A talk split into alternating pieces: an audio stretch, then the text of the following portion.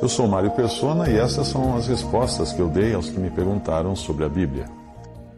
Você escreveu perguntando se o que você fez foi um casamento válido. Eu vou tentar resumir a história que você contou espero não errar na ordem dos acontecimentos. Você diz ser convertido a Cristo e saber que sexo antes do casamento é pecado. Então você começou a namorar uma garota incrédula que se converteu por meio do seu testemunho e com quem passou a ter relações sexuais.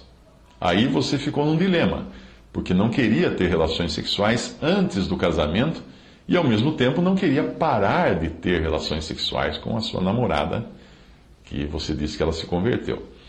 Casar-se estava fora de questão por não por você não poder arcar com isso. Portanto, você orou a Deus para que lhe unisse vocês dois em matrimônio. Na sua cabeça, se Deus não a afastasse de você, isso seria um sinal de que a sua oração teria sido ouvida. Bem, seguindo esse raciocínio, você teria obedecido 1 Coríntios 7,9, você achando assim, né? Que diz, mas se não pode conter-se, não podem conter-se, casem-se, porque é melhor casar do que abrasar-se. Tendo celebrado, então, segundo as suas palavras, um casamento espiritual, você deixou então de viver abrasado e poderia passar a ter relações com sua parceira. Você disse que a situação atual trouxe muitas vantagens, como você ter conseguido ficar com a mente mais fixa e fazer sexo com menor frequência do que fazia, além de conseguir orar melhor sem, sem ser assolado pela dúvida de estar ou não agindo corretamente. E aí o que você pergunta para mim? Meu casamento foi válido? Bem, se você pergunta, é porque as mudanças que você citou uh, no seu e-mail de nada valeram para aplacar a sua consciência, já que ainda você continua em dúvida. Se você acha que o seu casamento foi válido, por que coloca fazer sexo com, mesmo frequ... com menor frequência como sendo uma das vantagens adquiridas com o seu casamento, o seu, abre aspas, casamento espiritual, fecha aspas? Não há nada que determine quantas vezes marido e mulher podem fazer sexo, mas no caso de solteiros, o número é zero. Sim, você tem razão quando diz que é Deus e não um homem, como um padre ou pastor, que une um casal. Mas está errado ao pensar que o matrimônio bíblico eh, seja algo feito nos bastidores. Não é. Como todo contrato bíblico, e até entre os homens, o matrimônio é um compromisso público com a participação de testemunhas. Na nossa sociedade, apesar de continuar sendo Deus quem une um casal, o juiz de paz recebeu de Deus autoridade para realizar essa união perante os homens. Por isso, a certidão de casamento é uma certidão pública. As bodas de Caná não foram um acordo de alcova, e as bodas do cordeiro, que será a concretização daquilo que o matrimônio é, entre um noivo e uma noiva prefiguram, uh, será um evento visto por milhões e milhões de anjos e seres humanos.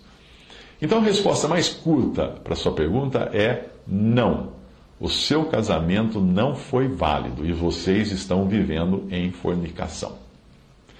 O seu relato todo mostra muito bem que você quis fazer com que Deus se dobrasse à sua própria vontade. Este é um erro comum. As pessoas decidem algo e depois de decidir o que elas vão fazer, elas oram buscando aprovação, eh, buscando que Deus dê a sua aprovação para aquilo que elas já decidiram fazer, ou que já fizeram efetivamente, né? como foi o seu caso, ao invés de perguntarem a Deus qual seria a vontade dele. E se você perguntasse, você saberia, a vontade dele está na sua palavra.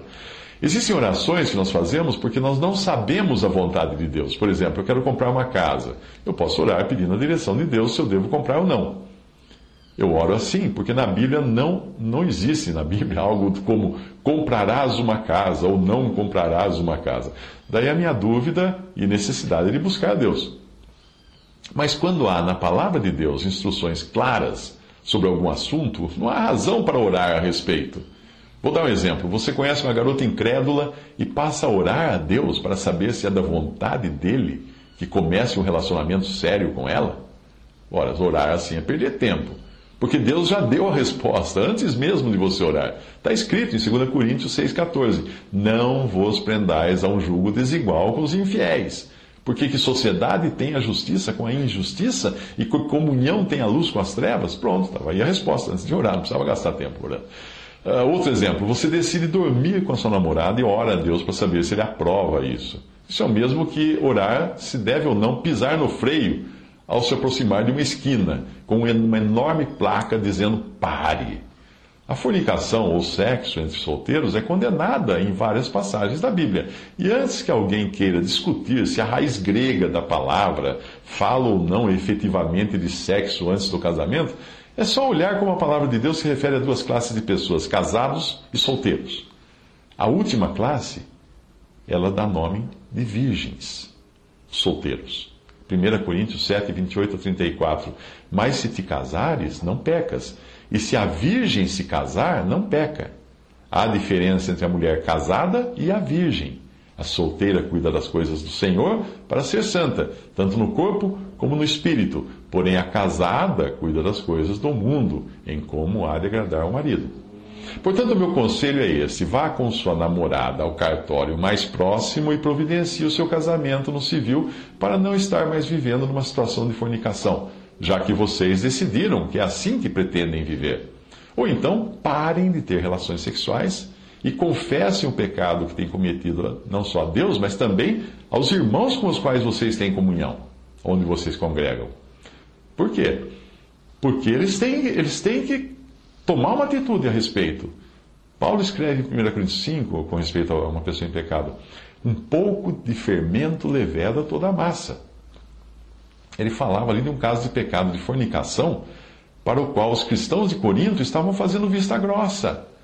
A questão não só devia ser trazida à tona, como o envolvido precisava ser julgado pela Assembleia e expulso da comunhão. E essa é a palavra excomungado. Talvez você alegue que hoje não existe na lei a previsão da união. Ah, você pergunte, né? Mas não existe na lei a previsão da união estável? Bem, ela não é, não é o, o seu caso, pelo que eu entendo, porque há alguns requisitos que vocês não preenchem para se declararem união estável. A união estável não é considerada a mesma coisa que um matrimônio, pela simples razão de continuar existindo o matrimônio civil. A união estável procura resguardar os direitos de uma sociedade na qual duas pessoas já vi, eh, na qual, na qual sociedade duas pessoas já vivem. E isso faz com que tire essas duas pessoas, essa relação da informalidade e evite problemas na divisão dos bens, no caso de separação, também de herança para filho, essas coisas. Mas mesmo cristãos que desfrutem de uma união estável devem procurar cumprir a lei dos homens casando-se. Por isso que não foi abolido nos cartórios o casamento civil, porque ele não é substituído pela união estável entre um casal.